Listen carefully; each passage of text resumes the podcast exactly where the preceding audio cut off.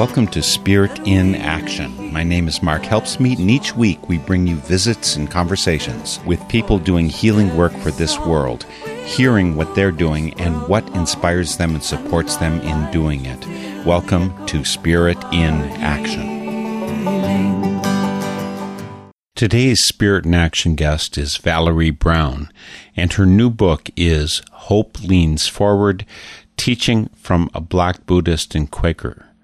Valerie's book shares a number of Buddhist and Quaker teachings and insights which can help anyone lead a more fulfilled and complete life.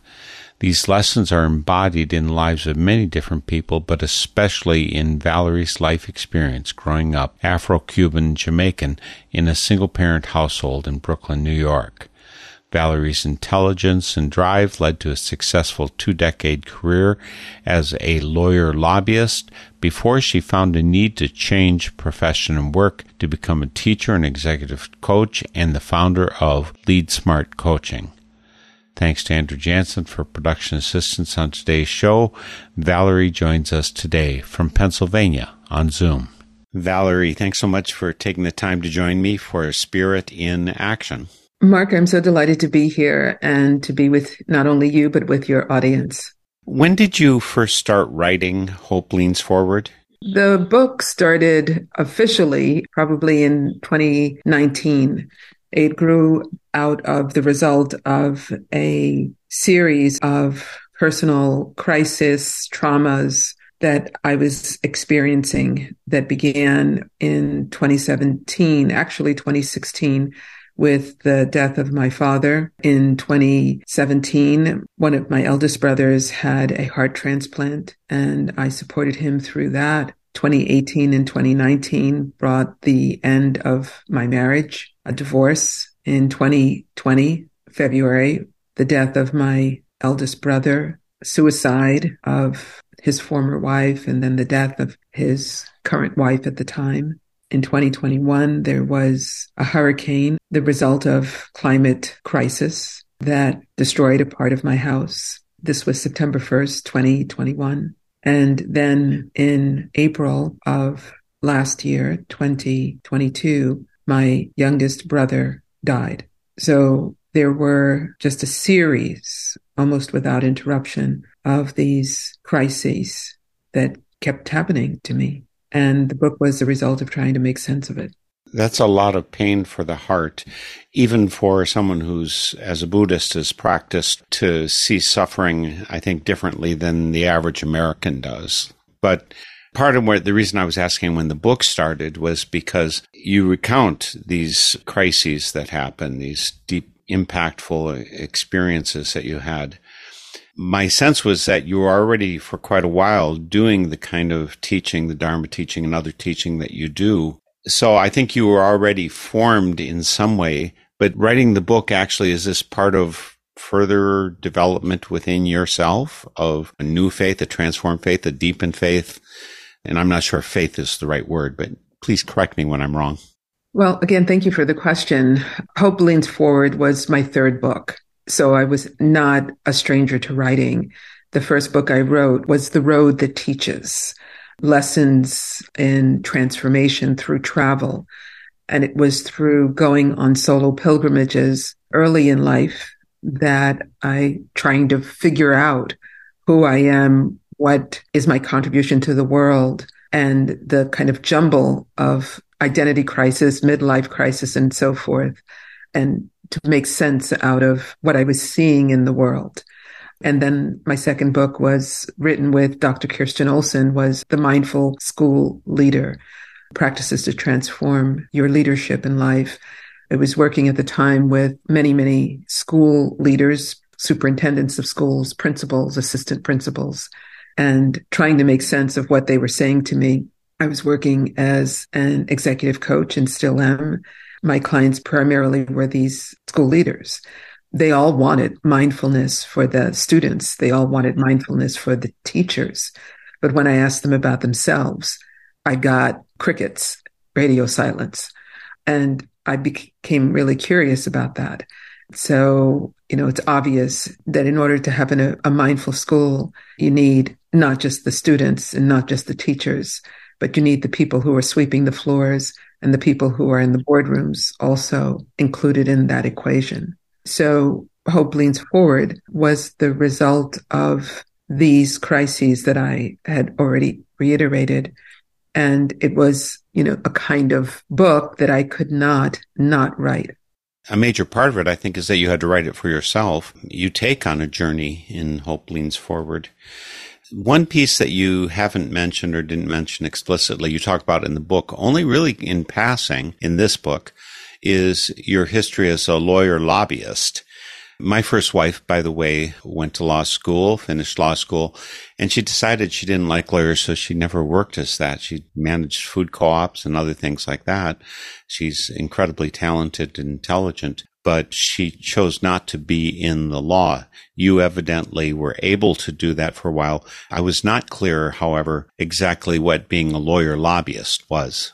So, yes, my career uh, for more than 20 years was as a lawyer. I'm still a lawyer. I'm still admitted to practice law. But instead of going to a courtroom, I went to the halls of Congress or the state capitol to advocate for various policy changes that my clients wanted. I went to college and studied political science in undergraduate and graduate school and also in law school. And so the track was already laid to move into this kind of work. One of the ways that my mind was honed and some of my talents developed was in debate and forensics in high school and college halfway through college, I stopped participating in debate because I decided it took me away from my soul. It taught me to argue for the sake of arguing, for the sake of winning. And I'm sure there's plenty of good lawyers and debaters who can be faithful to that. But I found for me, it was a temptation away from that. Your transition from being a lawyer lobbyist to being the kind of coach and the kind of support and advocacy and teaching work that you do what led to that from your point of view? Well, I went to law school, and I talk about this in the book. I went to law school primarily out of fear. I grew up in Brooklyn, New York, and Brooklyn was not the fancy place it is today. It was the kind of place that people wanted to get out of, not go into. There weren't latte shops and yoga studios on every corner. It was a place that was very rough. And so I wanted to get out of that kind of environment of poverty and violence and drugs. And going to law school sounded like a good idea to do that. And I was largely motivated by, as I said, fear and money. You know, I didn't want to be poor, poor meaning financially impoverished. I grew up that way my family grew up on public assistance. I grew up in a single parent household. So I knew firsthand and up close what it was not to have enough food and to have to struggle for everything in life, for financial things in life. And many things cost money. And so going to law school and becoming a lawyer was largely driven by that. I left home at 18 my mother passed away when I was 16, and my father was really not part of the picture. After she died and he came back into the scene, I wasn't able to live with him. So I left home. I got a job at Burger King and I went to school because it was free.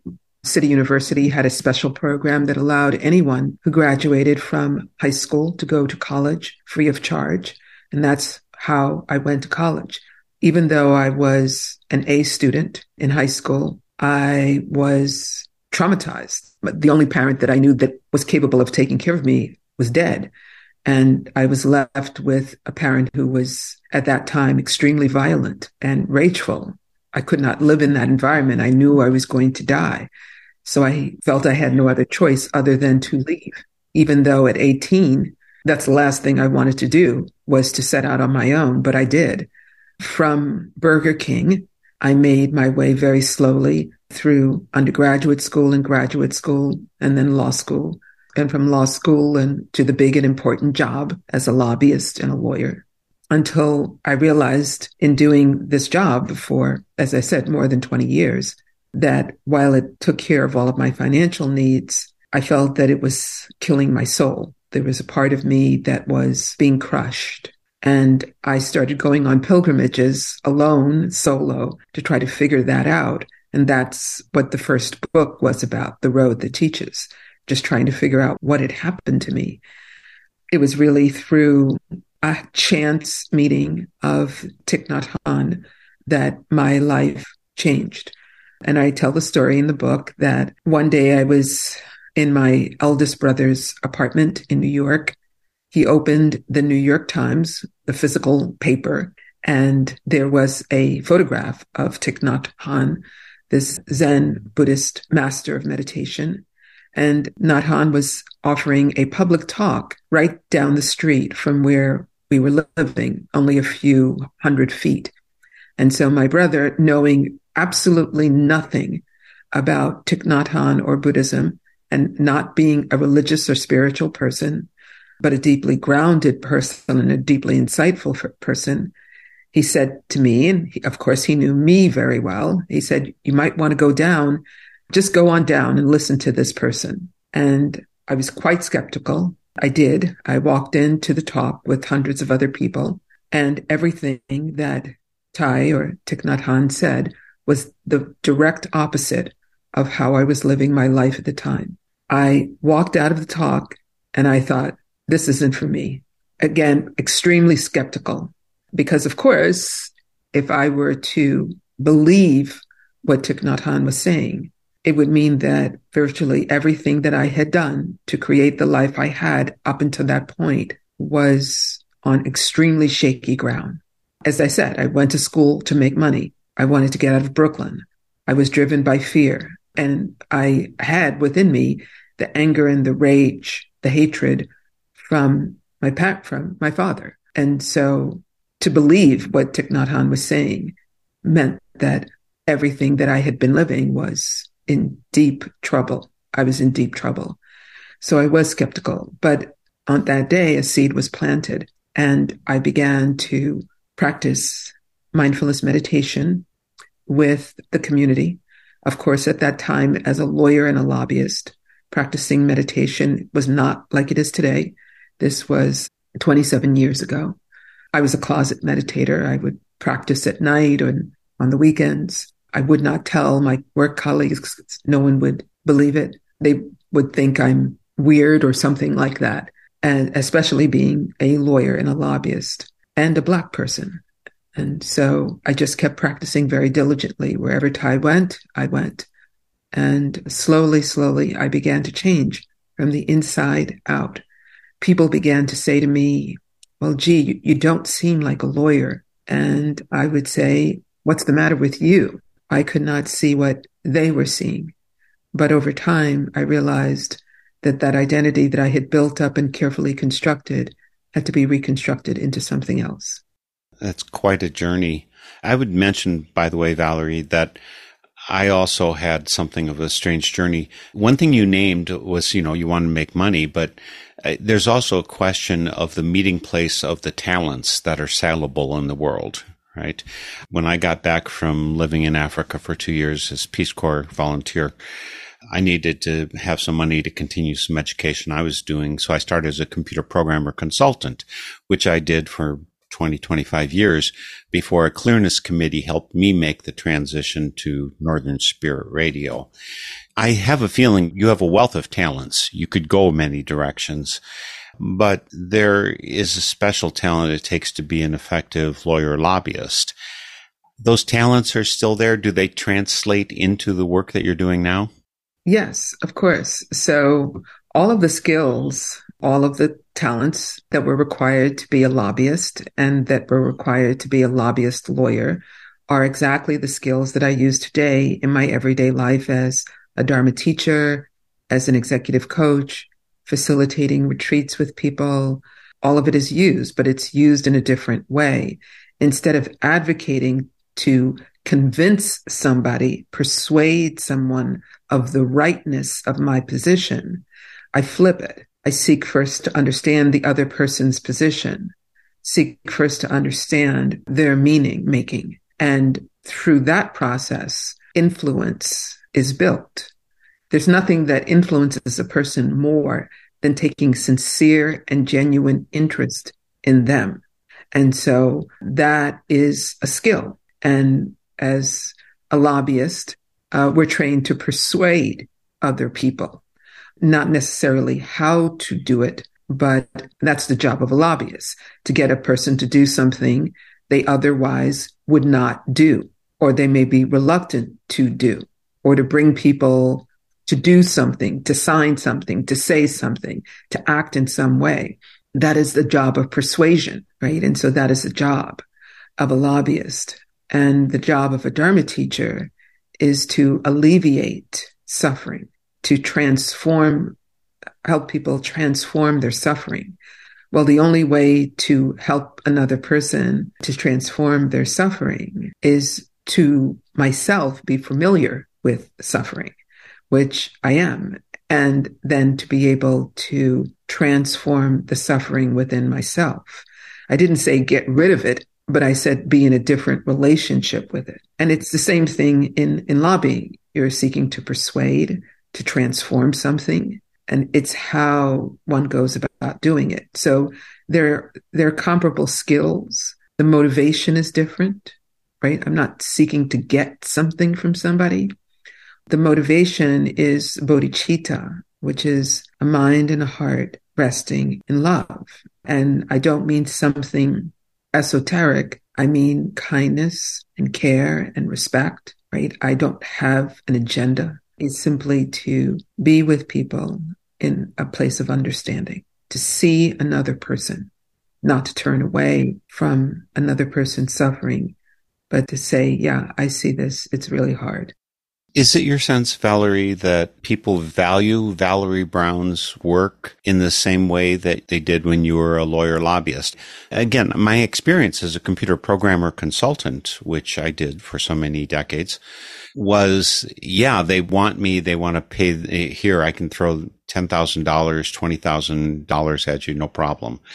The work that I do as Northern Spirit Radio is considerably less attractive for, for money. So if I wanted to get out of Brooklyn or wherever you were, I have a sense that the world out there didn't value it. And when you talk about your reaction when you saw Thich Nhat Hanh, when you heard him speak, I'm wondering if the Valerie Brown of 27 years ago would have been valuing, would have put the price down. Now you started the mindfulness meditation, you started some of the work, but there's a big price to pay in terms of outward recognition by the world.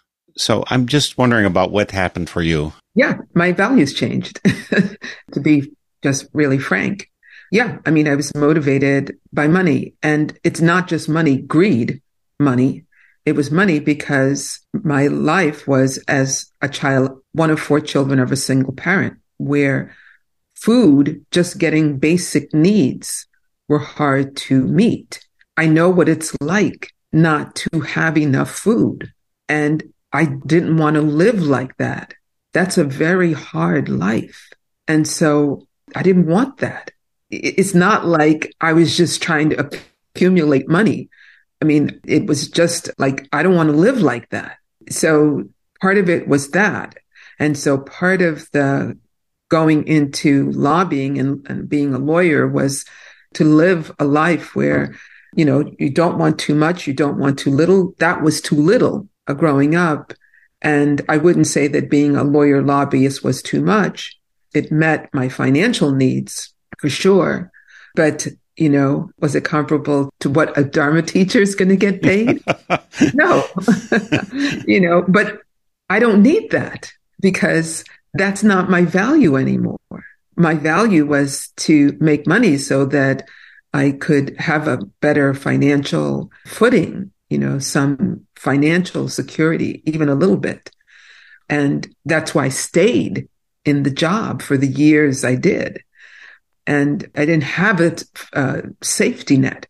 I didn't have parents who said, here you go, here's 20 grand for you to go to college, you know, or whatever. you know, that was not available to me. I worked at Burger King so, yes, my values changed over time such that I began to understand what is enough and what is the cost of work. The way I was working, working, you know, many hours, the stress of work, the anxiety of work, the losing myself, not having any space or time for myself and what that was doing to me. At some point in time, I could say, maybe I could put a dollar on what that means. And so at some point, I, with great trepidation and great fear, I did leave the, jo- the high paying job. I was terrified because I had a pension. I had medical insurance. That is a lot to leave and walk away from.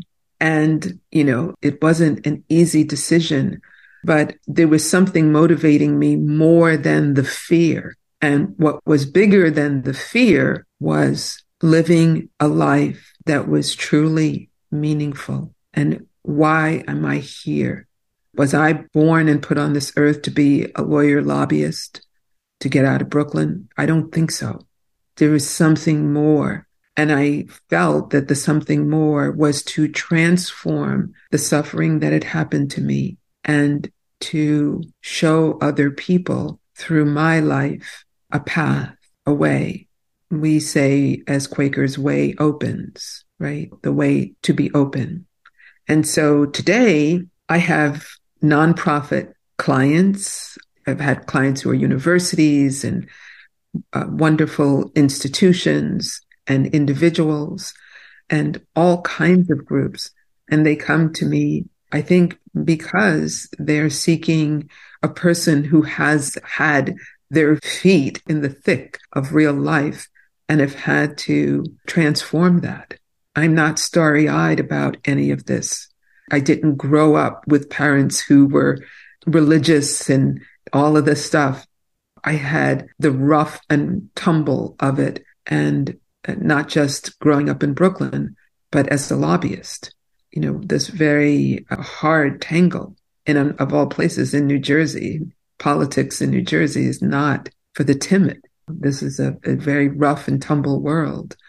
How can I bring this sense of peace and inner compassion, to never lose sight of that. And now what's happened is that simply by my presence, by the way I speak and by the way I am in the world, people feel Thay. And so I feel that Thay is here with me and speaks through me and is present. And again, folks, Thay is also known as Thich Nhat Hanh to many of us who haven't studied with him, as Valerie Brown has. You are listening to Spirit in Action. Our website is northernspiritradio.org. And Valerie's best website, I think, to get a hold of her is valeriebrown.us. That's linked on northernspiritradio.org in case you have trouble tracking it down.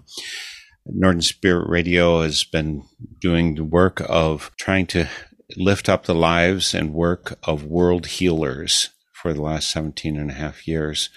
And Valerie Brown is one of them. Her latest book of three is Hope Leans Forward, Braving Your Way Towards Simplicity, Awakening and Peace. She joins us. Wait, Philadelphia, where are you? I'm in New Hope, Pennsylvania. This is the traditional lands of the Lenape Nation. Specifically, this is an area called Aquetong, which means spring in the bushes. So she's joining us today. We're talking about her book, Hope Leans Forward. And I'm reviewing a lot of things that you will certainly find in the book or in the previous two books. I'm trying to actually enrich some of my understanding of Valerie as we talk as well. By the way, Valerie, I find a lot of connection with your experience, although mine is very different. Um, you're Afro Cuban, Jamaican background. I'm Irish, British Isles mutt, but I'm one of 12 kids with alcoholic parents and all the difficulties that come attendant on that. I have the advantage of white privilege because of the color of my skin. There's a lot of barriers I didn't have to surmount. Although if you looked at the lives of my brothers and sisters, you might say the future is, can be just as bleak. So any, in any case, I, I think I understand some of the struggles and some of the need to find some certainty in life. But the thing that I especially want to address with you, Valerie, is what led you to do what I would call world healing work. I was not at all clear if your work as a lawyer lobbyist was world healing work, which it could have been. I mean, you can choose to do that work. There are, there are many lawyers who I know do just wonderful work lobbying for really uh, valid things as opposed to something that just has a dollar sign connected with it. What's your sense of that background and where you are now? I would say that initially the client that I represented, which was a large group of lawyers in New Jersey, I would say half the time the, the, issues that I advocated on, they were particular to lawyers about liability. Some of it, I think, served the public good. I really do believe that, that it, it truly did. It would enhance the rights of individuals as opposed to diminishing people's rights, rights to bring a lawsuit or to have clarity about a contract that they're signing you know, changing the laws in such a way that it would, would actually enhance the rights of the consumer, of individuals. I also represented the Legal Aid Society. And so people who were by nature like me, who had been, who were low income, impoverished. And so that work of trying to get funding for the most vulnerable children, the disabled people. This was all very, very good work, work that I can look back on and say, I am so, so glad that I was able to help some people through my advocacy. Also, my last big client before really transitioning to the work that I do now was a group, a consortium of lawyers and therapists and financial planners who got together to try to change the laws to allow people whose marriages were not working out to be able to divorce in an amicable way. It's called a collaborative divorce. You know, and divorce as, and I've been divorced twice. divorce can be a very toxic experience that leaves a person scarred for the rest of their life and not just financially scarred. That's one part of it, rather emotionally scarred. And so it was a great honor to work to change the laws to allow people to resolve their marital disputes in a constructive and a collaborative way.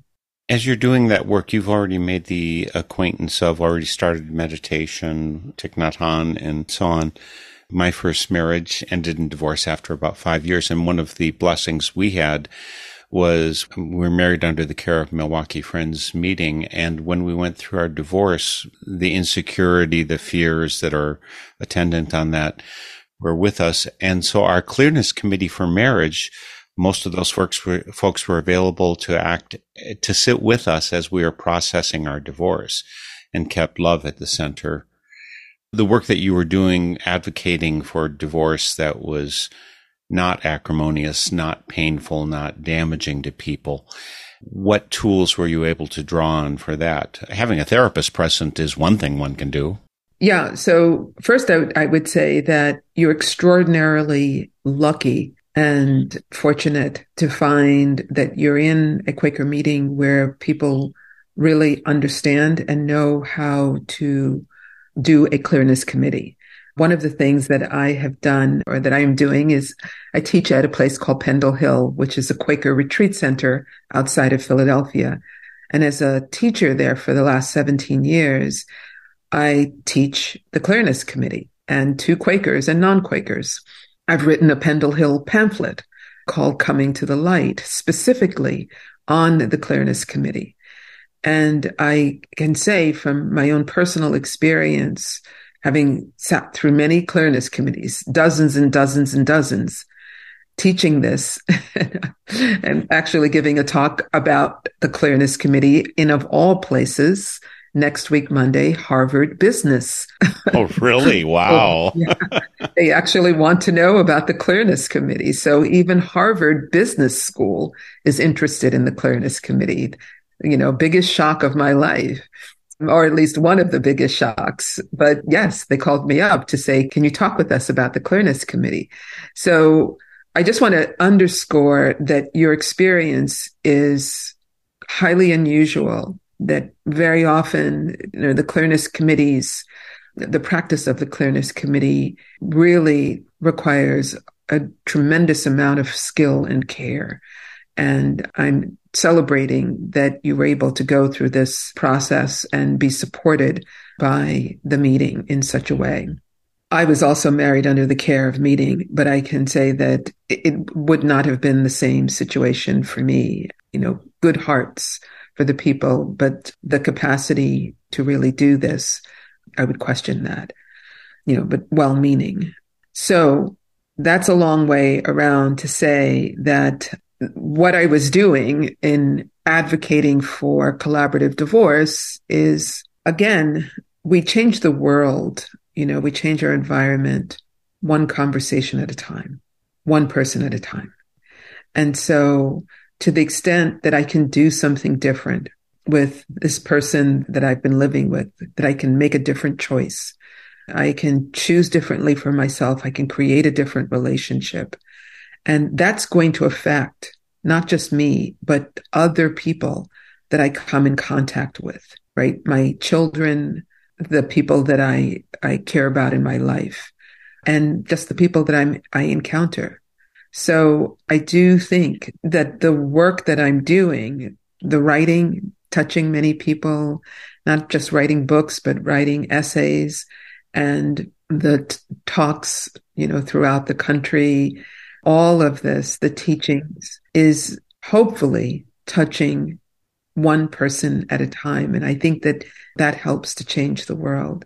And honestly, there's scarcely a week that goes by that I don't get a letter or a phone call or something from somebody who says that they have been changed by something that happened or something they read. And that is so, so very meaningful for me, right? And this really goes to the principle of interbeing.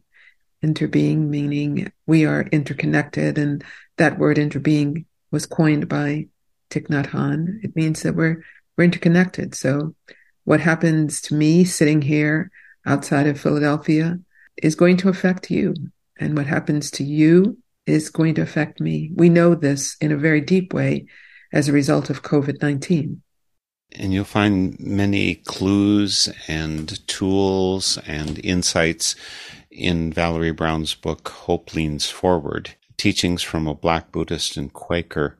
As you talked, Valerie, about the fact that people don't know how to do clearness committee, even, even within Quaker groups, uh, they can do them marginally or sometimes very well. I, I've been blessed not only what happened with my marriage, but I was blessed by a clearness committee which helped me transition to become Northern Spirit Radio.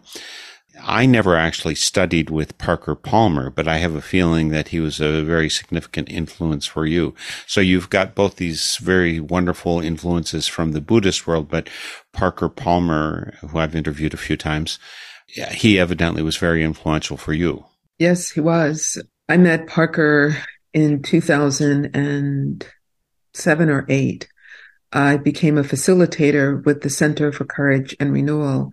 And Parker, of course, was one of the co founders of the center. But I knew about Parker because I started attending retreats at a Quaker retreat center called Pendle Hill outside of Philadelphia.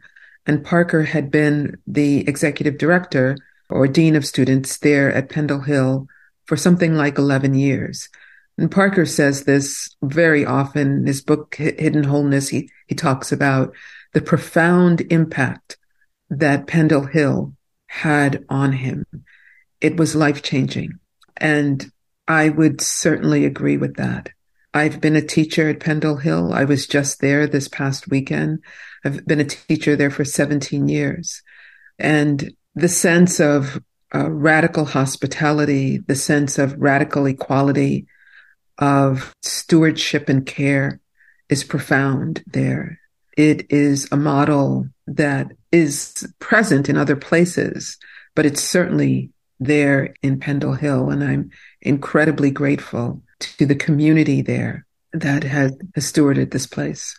During COVID, I understand that they were sharing via Zoom their meetings for worship. I don't know if that continues to this day, a half an hour meeting for worship each morning. They have a half hour meeting for worship, 8:30 to 9 a.m. East Coast time, and that continues to this day, every day. There's so many ways to heal the world, and I'm glad you've made the transition. You say that for your book, Hope Leans Forward, it's a response to where is hope now? You went through so many crises in your own life. The end of your marriage, the death of your brother, the destruction to your home by Hurricane Ida. This book is a response to where is hope now? And I'm pretty sure most Americans who are listening to this want the hope in, you know, 25 words or less, but that doesn't work, does it? Do you have a better sense now for yourself of where hope is? Because clearly you had to go through so much t- to write this book. You know, it's kind of ironic that probably the primary job of a dharmacharya, someone who is ordained to teach the dharma, is to transform suffering, which means you need to be well acquainted with it before you can transform it. and so it's kind of ironic that I'm really familiar with suffering. Ironically, I'm really, really familiar with all kinds of suffering, death, natural disasters, all of this stuff, suicide. And I'm not comparing my suffering with someone else's suffering. And I don't necessarily believe that all suffering is redemptive. Sometimes suffering just sucks. It's terrible. Yeah, you know, there's that part of it too. What I know now is the role of hope and hope not as in wishful thinking, an optimistic state of mind for a positive outcome. That's not. I had that in my marriage uh, no, that does not work. And I'm not saying don't be optimistic and don't think positively. What I'm talking about here is the cultivation of hope as a complex emotion for the fragility, the ambiguity, and the uncertainty of our time. Hope that is really akin to more of a skill, where there is a sense of groundedness and clarity and effort and ease this is what I've been talking about in my retreats and presentations and such on the book. And again, the book is Hope Leans Forward Teachings from a Black Buddhist Quaker, Braving Your Way Towards Simplicity, Awakening, and Peace by Valerie Brown. Website valeriebrown.us. The link's on northernspiritradio.org. Since it's in the title of your book, Hope Leans Forward, hope, I have my own relationship to that word. And one of the things that I found that's made my life considerably better, uh, it's maybe Buddhist, maybe Quaker, maybe it's just Markian. I don't know. It's that I find that I have a great amount of hope. I have relatively little expectation. A lot of people can't pull those two apart. So what do you mean when you say that hope is a skill? To be able to tease apart hope meaning an optimistic state of mind, an optimistic perspective, right? But the other part of that is for a positive outcome, which is where expectation comes in and where it gets tangled up. When we focus or overly focus or overvalue the expectation part of it, this sets up what Buddhists call a cycle of samsara or craving. We're seeking that which we think is outside of ourselves. And so part of a, a lot of the work actually is to see that what we're seeking, we may already have within us, whatever that is, greater peace, greater understanding, greater resourcefulness, to find that already within ourselves so that we don't have to feel that we're chasing it down, that we're somehow incomplete that sets up this cycle of continually craving something that's outside of ourselves. So to begin to find that which we're seeking within ourselves, that helps to address this overcharged expectation that drives the craving, samsara. And so that's one, one piece of it. And then the other piece of what you've described is an optimistic state of mind. Well, yeah, that's, that's good. you know, we need an optimistic state of mind, but hope is actually, from my perspective, much more uh, nuanced and complex than just optimism. We need wisdom when we engage in hope, meaning that to choose wisely, right? As Joanna Macy says, we need to be active, not like this passive engagement, sitting back and waiting for things to come to us.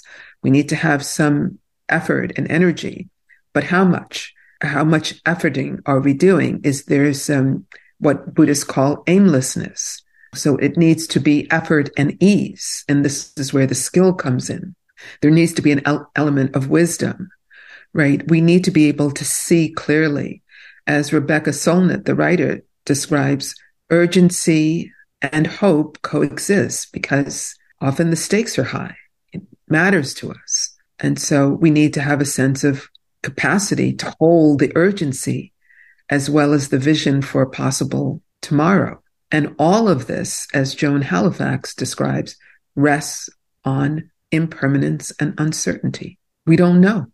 So that takes a kind of equanimity and stability of mind and heart. And so this is why I'm saying this is not just expectation outcome or wishful thinking. There's a lot of skill that's involved in this to hold all of this complexity and fragility in a situation, you know, our life situation that is constantly changing and ambiguous. I was wondering, Valerie, if you could comment a bit on the importance of those two paths. You're not the only Buddhist Quaker I know by any means, and some of them have been really wonderful. I've had them as guests on Northern Spirit Radio before as well in your first chapter of your book, you called eh, the name of the chapter Calling the Soul. I had the sense that there were Buddhist rooted techniques, talents, insights, just immensely important ingredients for healing the world but that there was something else about soul that need to be added. And I saw your first comment I saw you related to that was mentioning Parker Palmer as well, that somewhere soul needed to be added to these other attributes. Could you talk a little bit about what soul means to you? A lot of people may or may not understand that Buddhism doesn't necessarily include any kind of what most Western religions call God, right? So some of the names that we have for things in religion and faith, they're looked at differently in Buddhism. Correct me when I'm wrong. Of course, I, I have a superficial understanding, but your book, Hope Leans Forward, helps me and others have a greater understanding. Yeah. So this is a kind of dialogue within myself about these two great faith traditions Buddhism and Quakerism. And many people have asked me about the connection, the intersection of Quakerism and Buddhism. In addition to the book, I wrote another Pendle Hill pamphlet on living from the center. It's called Living from the Center, and you can include all of these references in your show notes, and in which I talk a lot about how does mindfulness meditation relate to meeting for worship, for example? And what are the practices that connect Buddhism and Quakerism? But specifically to this sense of soul and spirit and God. So from a, a Buddhist perspective, we have, you know, this idea of self, this idea of the individual self is kind of a false idea. We look at self as holding kind of two elements. There's the historical dimension of self, meaning I was born here, I was raised here, I had these parents, I lived this particular life. And we've been talking about my life from a historical dimension of self. But there is another dimension of self from the Buddhist perspective, and that's called the ultimate dimension of self, where there is no birth and there's no death. There's no after, there's no before. There's no coming and there's no going. It is beyond that. And it's pointing to this notion of God, you know, where it is kind of beyond space and time, beyond language. And so I think when you're talking about self, it's important to, from a Buddhist perspective, to understand that, that you're talking about at least two dimensions of self. One is speaking about soul, the soul of a person. My, my sense is that we're touching the ultimate dimension beyond the physical body of an individual, where the soul of the person can be touched, their sense of the beingness. You know, it's like you walk into a bar, a physical location, a bar, you get a vibe, right? You walk into a mosque or a gurdwara or a synagogue or a church. There's a different vibe there. You walk into a Quaker meeting, there's a different vibe. And that's kind of the soul of the place. It's pointing toward the ultimate dimension. One of the things you'll find, folks, in Hope Leans Forward is in addition to all of the, the really wonderful Dharma teaching that Valerie Brown does, each chapter also includes it's not exactly a biography but it's stories it's, it captures some of the delightful identity and character and life story of a number of different people.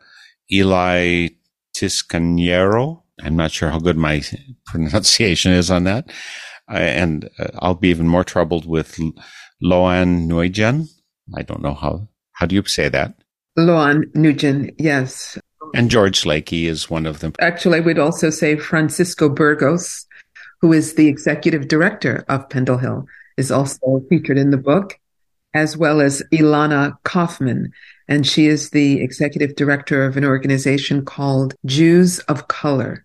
So there are many wonderful people featured in the book. Part of the practical lessons and experience of Hope Leans Forwards are these stories which are embedded in each chapter. And in each chapter, there's also practices like mindful breathing, deep listening, handling strong emotions. There's lessons with each chapter and there's queries. And so Valerie Brown actually weaves together a rich amount of insight, experience, perspectives in every chapter. So it's not like you have to just read the book straight through, which I did because I'm a computer science physics major. But uh, each chapter has these multi-hued ways of learning. Do you have teachers who taught you that way, or is this a Valerie Brown original? well, again, thank you so much for the question. There are many teachers who I have learned from, including Thay, Thay says uh, one good question benefits many people. You know, and as a coach, I trained at Georgetown University to become an executive coach. Questions are maybe even more important than whatever the answer is. So questions are, are very, very important. Um, from a Quakerly perspective, we don't call them questions, but queries, which it's not necessarily anything, a right answer or wrong answer but really seeking within oneself, discerning where one feels led, right? Led by spirit. What is the direction that one is being led by spirit? And of course, in my training with Parker, I felt so lucky to have years and years studying with Parker. And Parker was really generous in writing a beautiful endorsement for two of my three books, as well as Thay. They both wrote beautiful endorsements. What I would say from Parker, of course, he is a master at the question, the art of the question. And so to have studied with Parker for years, I just have enormous, enormous gratitude for him. And he learned this, of course, from his teachers at Pendle Hill. And these were luminaries. You know, people like Douglas Steere was at Pendle Hill and Desmond Tutu was at Pendle Hill, and I could just go on and on with Henri Nouwen, and he's an amazing people who were teachers at Pendle Hill. So I feel very lucky to be part of that community. Another place where it seems to me that you got considerable riches and instruction was at Ghost Ranch, which is on the other end of the United States. You say a few words about Ghost Ranch and, and what took you there, how you got your riches from that experience. Well, if there is a place that is central in my heart, it is Ghost Ranch. I first went to Ghost Ranch in 1978. I was a college student and was completely clueless. I was working in Burger King and trying to make my way through college. And at the time, I was going out with somebody who went to Albuquerque to go to summer school there. And he said, Why don't you come out and see this place? And I felt like I went on the other side of the moon. It was so different from anything I'd ever experienced. And when I arrived in Albuquerque, I jumped on the back of his motorcycle and we tooled around Albuquerque and went up to Ghost Ranch and to Christ in the Desert and to Ojo Caliente and all of these places that were frequented by the painter Georgia O'Keeffe. And I, of course, was clueless about all of this. But Ghost Ranch was a profound awakening for me to be one of my first true experiences of being awakened in nature, realizing that there was a natural world, you know, in contrast to chain link fence and concrete and big buildings in New York City, to be in the open sky and the desert. I was truly transformed and I couldn't go back. I knew something had deeply awakened in me, and I will always, always be grateful even today, I want part of my ashes to be spread at, at Ghost Ranch. That's how meaningful and important that place is for me. And I was just there this year, you know, even for a few days to go and to be in that land. I feel every time I'm there that I'm I'm reborn again. I have to admit, folks, that I feel completely inadequate to convey so much of the depth and riches of Hope Leans Forward by Valerie Brown. I've tried to touch on some of the aspects that struck me as I read the book. And I appreciate, Valerie, that you take the time to talk with me about all those, the formation you had, uh, growing in Brooklyn and from the crises, the struggles, the challenging situations of your youth on forward uh, going to Howard University, Georgetown, learning at Pendle Hill and Ghost Ranch, and then now being asked to teach at Harvard. I, I think that's such a wonderful, I, I don't know, crowning is the proper term for it, but it, it's such a rich outcome from so many of the learnings that you'll find in the book. Hope Leans Forward by Valerie Brown, folks. Again, thank you so much, Valerie, for coming through the suffering finding a way to transmute it into something better, finding an answer to where is hope now for our society, for people, for the individuals that you deal with, and for joining us today for Spirit in Action. Thank you so much, Mark.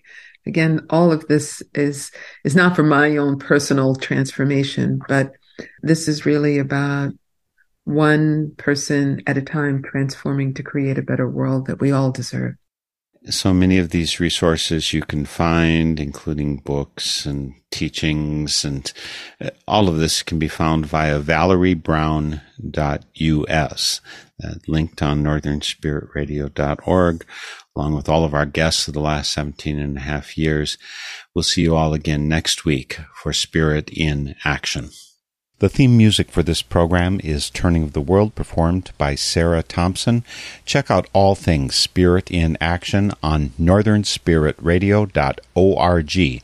Guests, links, stations, and a place for your feedback, suggestions, and support.